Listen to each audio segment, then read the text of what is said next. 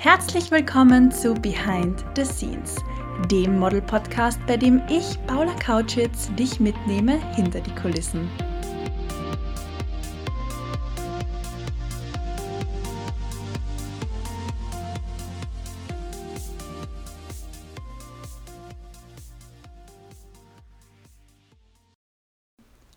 Und herzlich willkommen zur mittlerweile 63. Folge meines Podcasts Behind the Scenes. Solltest du zum ersten Mal mit dabei sein, hey, ich bin Paula, dein Host, und in diesem Podcast spreche ich über mein Leben und meine Arbeit als Model. Solltest du zum 63. Mal in Folge mit dabei sein, dann weißt du, wie der Hase läuft. Wenn diese Podcast-Folge online geht, dann befinde ich mich gerade in Hamburg am Set und shoote für About You, wie ich es die letzten zwei Wochen auch getan habe. Aber diesmal shoote ich Unterwäsche und Bikini und muss ganz ehrlich sagen, ich freue mich riesig drauf. Und darüber, da ich noch nie Unterwäschen-Ecom geshootet habe. Also es ist wirklich etwas Neues für mich versuche ich natürlich so gut ich kann in meinen Instagram Stories mitzunehmen, aber alles kann ich leider nicht teilen, weil einiges natürlich noch geheim bleiben muss. In der heutigen Podcast-Folge möchte ich mit dir darüber sprechen, warum es als Model besonders wichtig ist, sehr gut mit Geld umgehen zu können. Das ist ja tatsächlich eine Fähigkeit, die man sich im Laufe seines Erwachsenenlebens meiner Meinung nach anlernen sollte, also nicht nur als Model, aber als Freelancer, freischaffender Künstler oder eben als Model ist es besonders wichtig, gut mit Geld umgehen zu können, da man ja kein regelmäßiges Einkommen hat. Wenn man jetzt zum Beispiel in einer Versicherung arbeitet, in einer Kanzlei oder als Lehrerin tätig ist, bekommt man ja monatlich ein Gehalt überwiesen. Als Freelancer, freischaffender Künstler oder Model bekommt man dann Geld, wenn man tatsächlich auch arbeiten geht. Sprich, wenn man überhaupt einen Auftrag hat. Und das ist jetzt der erste Punkt, über den ich mit dir sprechen möchte, denn nicht jede Saison ist gleich stark, nicht jedes Monat ist gleich stark gebucht und es gibt natürlich auch als Model sogenannte Durststrecken. Ich befinde mich jetzt im Moment gerade in einer Phase, die ist ja, was soll ich sagen, stressiger als stressig. Am Samstag äh, habe ich zwei Flugzeuge genommen, um meine Eltern zu besuchen. Am Montag habe ich zwei Flugzeuge genommen, um in die Arbeit zu fahren. Am Donnerstag nehme ich zwei Flugzeuge, um nach Hause zu kommen. Äh, ja, und so geht es jetzt eigentlich schon zwei Monate durch. Ich lebe praktisch nur aus dem Koffer. Ich arbeite sehr viel, was mich natürlich wahnsinnig freut. Also ich befinde mich gerade im absoluten Gegenteil einer Durststrecke, aber ich hatte im ganzen November und Dezember letzten Jahres keinen einzigen Auftrag. Und es ist natürlich wahnsinnig wichtig, solche Zeiten auch überbrücken zu können. Und wenn man sich dem bewusst ist, dass Einkommen nicht regelmäßig kommt, kann man sich das natürlich auch besser einteilen. Es ist jetzt kein Geheimnis, dass die Tagesgage eines Models schon auch einmal ein normales Monatsgehalt eines Angestellten sein kann. Aber als Model geht man eben auch nicht jeden Tag arbeiten. Als Model geht man nicht mal jede Woche arbeiten teilweise. Also es kann auch sein, dass man, wie gesagt, nur einmal im Monat arbeitet und trotzdem alle seine Rechnungen zahlen kann. Manchmal arbeitet man öfter, dann arbeitet man ein paar Monate gar nicht. Also das variiert stark. Wenn man das weiß, kann man sich das gut einteilen, kann man auch was auf die Seite legen. So. Jetzt habe ich dir gerade gesagt, ich habe dieses Jahr so gut wie nur gearbeitet. Ich war auf Mallorca, ich hatte Shootings in München, ich hatte Shootings in Hamburg, ich hatte Aufträge in Wien, ich war in Budapest und bin in den nächsten Wochen auch in Teilen Deutschlands gebucht. Das hört sich ja schon einmal ganz, ganz toll an. Aber so ehrlich möchte ich mit dir sein. Das ist ja das Grundprinzip dieses Podcasts. Wir wollen immer ehrlich miteinander sprechen. Ich habe 2024 noch keinen einzigen Euro auf meinem Konto gesehen von diesen Aufträgen. Und jetzt schlottern dir vielleicht die Knie, wenn du dir denkst, okay, krass, Paula, du arbeitest, arbeitest, arbeitest und keine deiner Rechnungen wurde noch gezahlt Das ist der zweite Punkt, über den ich heute mit dir sprechen möchte. In dieser Branche läuft vieles anders. Wenn ich da mit meinen Eltern drüber spreche, dann verstehen sie das ganz, ganz schwer, denn meine Eltern haben 40 Jahre lang in zwei unterschiedlichen Banken gearbeitet und da gilt natürlich, mit Beleg gibt es eine Buchung und in einer Zahlungsfrist von 14 Tagen muss alles erledigt sein, sonst ja, würde das System zusammenbrechen. Aber in der Kreativbranche ist es nun mal so, dass solche Produktionen einfach in der Abwicklung dauern. Das braucht. Das sind Kunden, das sind Freelancer am Start, wie jetzt zum Beispiel Models, Fotografen, Fotoassistenten, Leute, die nur das Licht machen, Leute, die sich nur ums Set kümmern. Ich hatte diesen Monat ein Shooting, da war jemand nur dafür zuständig, Sand mit einem Besen in Form zu bringen. Die Person hat acht Stunden Sand frisiert. Das klingt hart, aber das war eben die Aufgabe der Person auf so einem riesengroßen 20-köpfigen Set mit eben Models, Visagisten, mit Regisseur, Produzent und Technik, Haarstylisten, Maske, Make-up. Dann gibt es ja auch noch Menschen, die den Models beim Anziehen helfen und so weiter. Also das steigt schon irgendwo auch ins Unermessliche, wie viele Menschen da bei großen Produktionen beteiligt sind und die dann alle auch zu bezahlen kostet. Und zwar mächtig viel. Also wenn wir jetzt von einer sehr kleinen Produktion sprechen, da rede ich nicht von einem Team von 25 Menschen, sondern ich würde sagen sechs Personen, dann reden wir da von einem Budget von 35.000 Euro. Und ich möchte jetzt wirklich noch einmal betonen, dass es sich hierbei um ein sehr kleines Set handelt. Also wenn du jetzt von einem Werbedreh ausgehen kannst, ein Werbespot für Mercedes-Benz, dann geht es da eher um ja bald schon Millionenbeträge. Und so ein Geld auch ja von A nach B zu transferieren, dauert und erfordert ja auch gewisse bürokratische Schritte, da die Branche so international ist. Also es ist jetzt keine Seltenheit. Ich hatte letztens ein Shooting, ich komme aus Österreich, das Shooting war in Deutschland, die Fotografin war aus Kopenhagen, das andere Model kam aus Schweden, der Videograf war Spanier, die Stylistin war aus der Tschechei. Also es ist wirklich international und hier dann Geld zu transferieren, ja, es dauert einfach. Sprich, es kann drei Monate dauern, bis du dein Geld siehst, teilweise auch länger.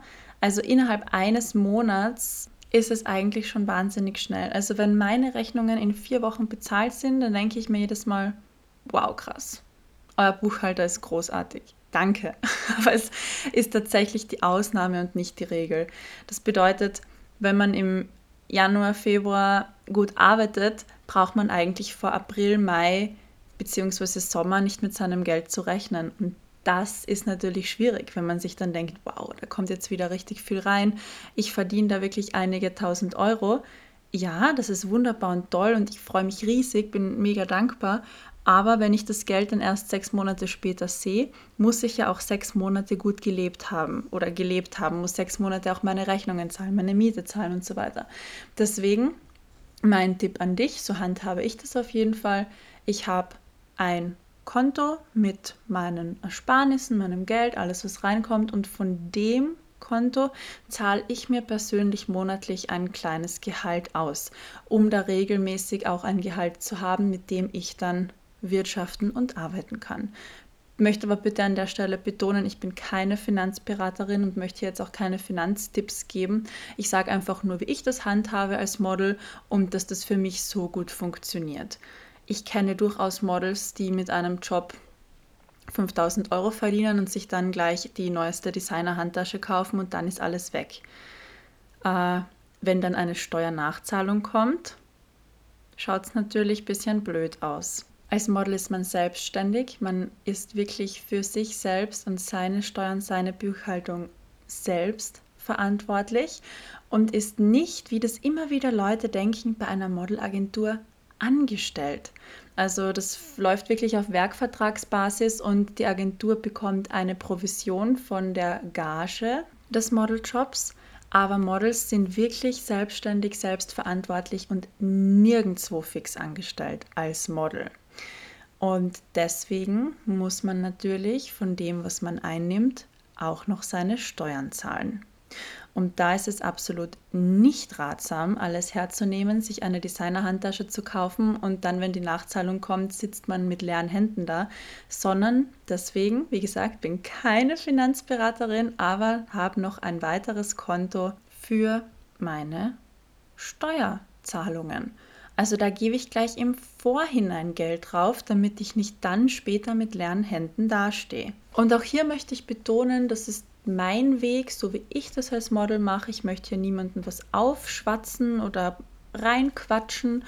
Äh, wenn das anders für dich funktioniert, dann mach das bitte gerne so.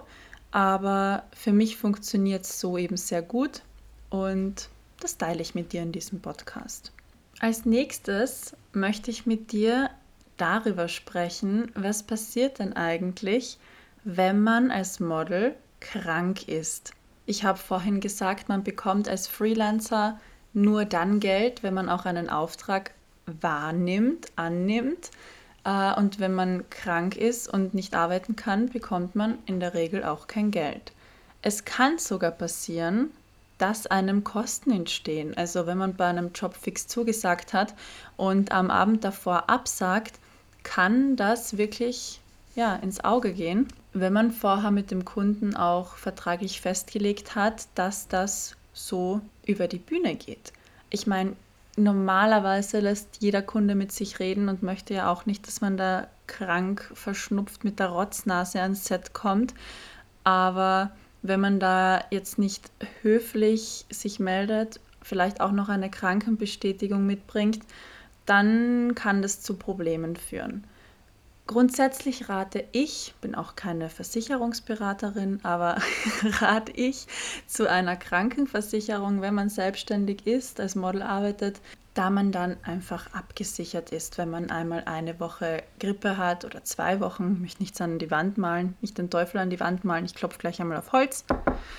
Aber dann ist man einfach abgesichert und muss sich da keine Gedanken machen. Zusatzfrage, was passiert als Model, wenn man schwanger ist, wenn man eine Familie plant und ein Kind bekommen möchte? Dann ist man ja auch irgendwie arbeitsunfähig. Jein. Also es gibt ja immer wieder Kunden, die Models mit Babybauch suchen. Es gibt ja viel Mama-Mode, sage ich einmal, Umstandsmode und auch für Familienshootings, Kindershootings, Kinderspielzeug-Shootings. Und Babyartikel kann es durchaus Sinn machen, dass Models mit Babybauch gecastet werden. Aber natürlich, wenn man jetzt von seinen Maßen 90, 60, 90 ausgeht, kann man die mit einem Babybauch logischerweise nicht halten. Also hier ist es ratsam, entweder Ersparnisse zu haben, von denen man dann leben kann, gegebenenfalls sogar zu arbeiten, wenn es passende Anfragen und Shootings gibt, oder eben die Arbeitsunfähigkeit unter Anführungszeichen auch in Anspruch nehmen kann und da auch dann ein Tag- und Wochengeld bekommt. Das ist in Österreich und Deutschland ein bisschen unterschiedlich. Aber wenn man sich im Vorhinein absichert, bekommt man definitiv eine höhere Prämie als jetzt eine staatlich vorgeschriebene. In Österreich sind das, glaube ich, 66 Euro am Tag. Unter der Bedingung, dass man eine 20 Stunden Vertretungsarbeitskraft findet. Und das ist natürlich als Model ultimativ schwierig, denn wer kann dich als Model ersetzen? Nur dein Zwilling mit den gleichen Fähigkeiten, exakt dem gleichen Modelportfolio, den gleichen Polars ja, wird schwierig, wie du siehst. Also auch hier macht es absolut Sinn, gut mit Geld umgehen zu können, Ersparnisse zu haben, sollte man eine Familie als selbstständiges Model planen wollen. Abschließend möchte ich dir jetzt noch die Möglichkeit zeigen, passives Einkommen zu generieren. Das ist generell etwas ganz, ganz Tolles, aber unter anderem, wenn man jetzt mit Models spricht, die wirklich international arbeiten, viel arbeiten, den Beruf Model seit Jahren ausüben, eigentlich das, wo wir alle hinwollen. Models, die gut arbeiten, sodass sie auch wirklich gelebt haben, Steuern gezahlt haben und dann noch Geld zur Seite legen können, um zu sparen, sparen eigentlich alle auf Anlegerwohnungen. Das heißt, Wohnungen, in denen sie selbst dann nicht wohnen, sondern die sie vermieten und monatlich dann Rendite durch die Miete auch einstecken können in ihre Tasche. Das heißt, du arbeitest jetzt nicht aktiv für dein Einkommen, sondern hast die Wohnung, natürlich muss man sie kaufen, keine Frage, und kann dann durch die Mieteinnahmen monatlich Einkommen generieren. Also Immobilien sind so circa das, was alle Models früher oder später anstreben. Äh, mir ist schon klar, dass man jetzt nicht am Anfang sich gleich eine Wohnung kaufen kann. Keine Frage. Bitte fühl dich jetzt von mir nicht überrannt oder erdrückt. Aber man kann auch durch andere Wege passives Einkommen generieren. Es muss jetzt nicht die Anlegerwohnung sein. Man kann sich zum Beispiel auch eine Social-Media-Präsenz aufbauen und durch User-Generated Content Einkommen generieren. Man kann sich eine Reichweite aufbauen, kann sich auch im Bereich Influencing Einkommen als Model generieren. Man kann auch länger währende Partnerschaften mit Firmen eingehen. Ihr habt das sicher schon gesehen. Äh, das österreichische Curvy-Model Nadine Mirada zum Beispiel, sie war ja auch in meinem Podcast einmal als Gast, Gästin mit dabei. Äh, sie ist zum Beispiel Markenbotschafterin für Guess gewesen. Mittlerweile ist sie auch Markenbotschafterin für Mandala Jewelry. Darüber hat sie ja auch im Podcast gesprochen. Das sind im Labor gezüchtete Diamanten ohne Kinderarbeit, ohne grausame Arbeitsbedingungen in Schürfminen. Emma Watson ist zum Beispiel Markenbotschafterin für Prada. Lily Rose Depp ist Markenbotschafterin für Chanel.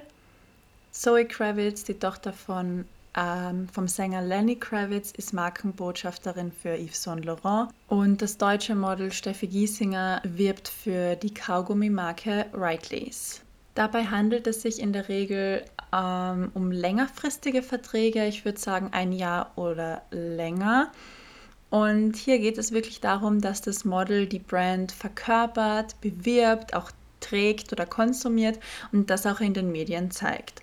Und wenn du jetzt sagst, ja, hm, ich bin keine Steffi Giesinger mit ein paar Millionen Abonnenten oder eine Nadine Mirada mit einer halben Million Abonnenten auf Instagram, ja, musst du gar nicht sein. Es gibt so viele Brands, die nach Markenbotschaftern suchen und gerne Models als Markenbotschafter haben. Ich habe letztens zum Beispiel eine Anfrage bekommen von Velo. Vielleicht kennst du das. Ich habe es vorher nicht gekannt. Ich nehme nämlich keinen Snooze und keine Tabakprodukte. Ich rauche ja auch nicht, trinke keinen Alkohol. Also ich bin dafür einfach keine passende Markenbotschafterin. Ich kann das Produkt nicht bewerben, da ich es nicht verwende.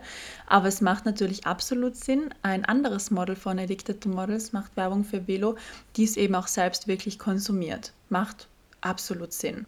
Natürlich kannst du auch in Aktien investieren oder was sich meiner Meinung nach als Model auch ganz toll anbietet, wenn man gern spricht, so wie ich, vielleicht ein recht charismatischer Mensch ist, auch Moderationsaufträge annehmen. Und das muss jetzt nicht gleich tough bei Pro7 sein. Man darf da ruhig auch einmal kleiner und regional denken. Vielleicht gibt es bei dir in der Nähe eine Messe oder eine kleine Modenschau, die du moderieren könntest oder im örtlichen Kaufhaus ein Event oder eine Firmenfeier. Also Moderatorinnen werden ja am laufenden Band gesucht. Ich hoffe, ich konnte dir in der heutigen Podcast-Folge einen näheren Einblick darüber geben, warum es denn als Model so wichtig ist, wirklich gut mit Geld umgehen zu können. Punkt 1. Man bekommt natürlich nur dann Geld, wenn man noch arbeitet. Es gibt definitiv auch Durststrecken. Punkt 2. Es dauert oft auch, bis deine Rechnungen in dieser Branche wirklich beglichen werden. Punkt 3. Unbedingt Geld für Steuern weglegen. Punkt 4. Überleg dir, was passiert, wenn du mal krank bist, ausfällst oder eine Familie planen möchtest. Und Punkt 5. Man kann natürlich auch durch andere Einnahmequellen als Werbedrehs, Fotoshootings, Modenschauen als Model Geld verdienen zum Beispiel durch eine tolle Anlegerwohnung oder aber auch Auftritt als Moderatorin oder Social-Media-Präsenz als Influencer oder durch User-Generated Content, Aktien oder Werbeverträge als Markenbotschafterin. Ich hoffe, dir hat die heutige Podcast-Folge gefallen. Poste doch gern eine Story von dir auf Instagram, markiere mich, Bamka und die Modelschmiede und lass mich sehen, wie du den Podcast hörst. Danke an dieser Stelle, dass wir schon so viele sind bei Behind the Scenes. Ich freue mich riesig von dir zu hören, von dir zu lesen. Ich freue mich über dein Feedback und wie ich auch immer betone, ich sehe und lese wirklich jede Nachricht und antworte auch auf jede Nachricht mit Freude. Also keine falsche Scheu, schreib mir sehr gern deine Gedanken zu dieser oder zu einer anderen Folge. Lass uns gern connecten. Ich wünsche dir jetzt noch einen wunderschönen restlichen verbleibenden Tag und wir hören uns nächsten Dienstag.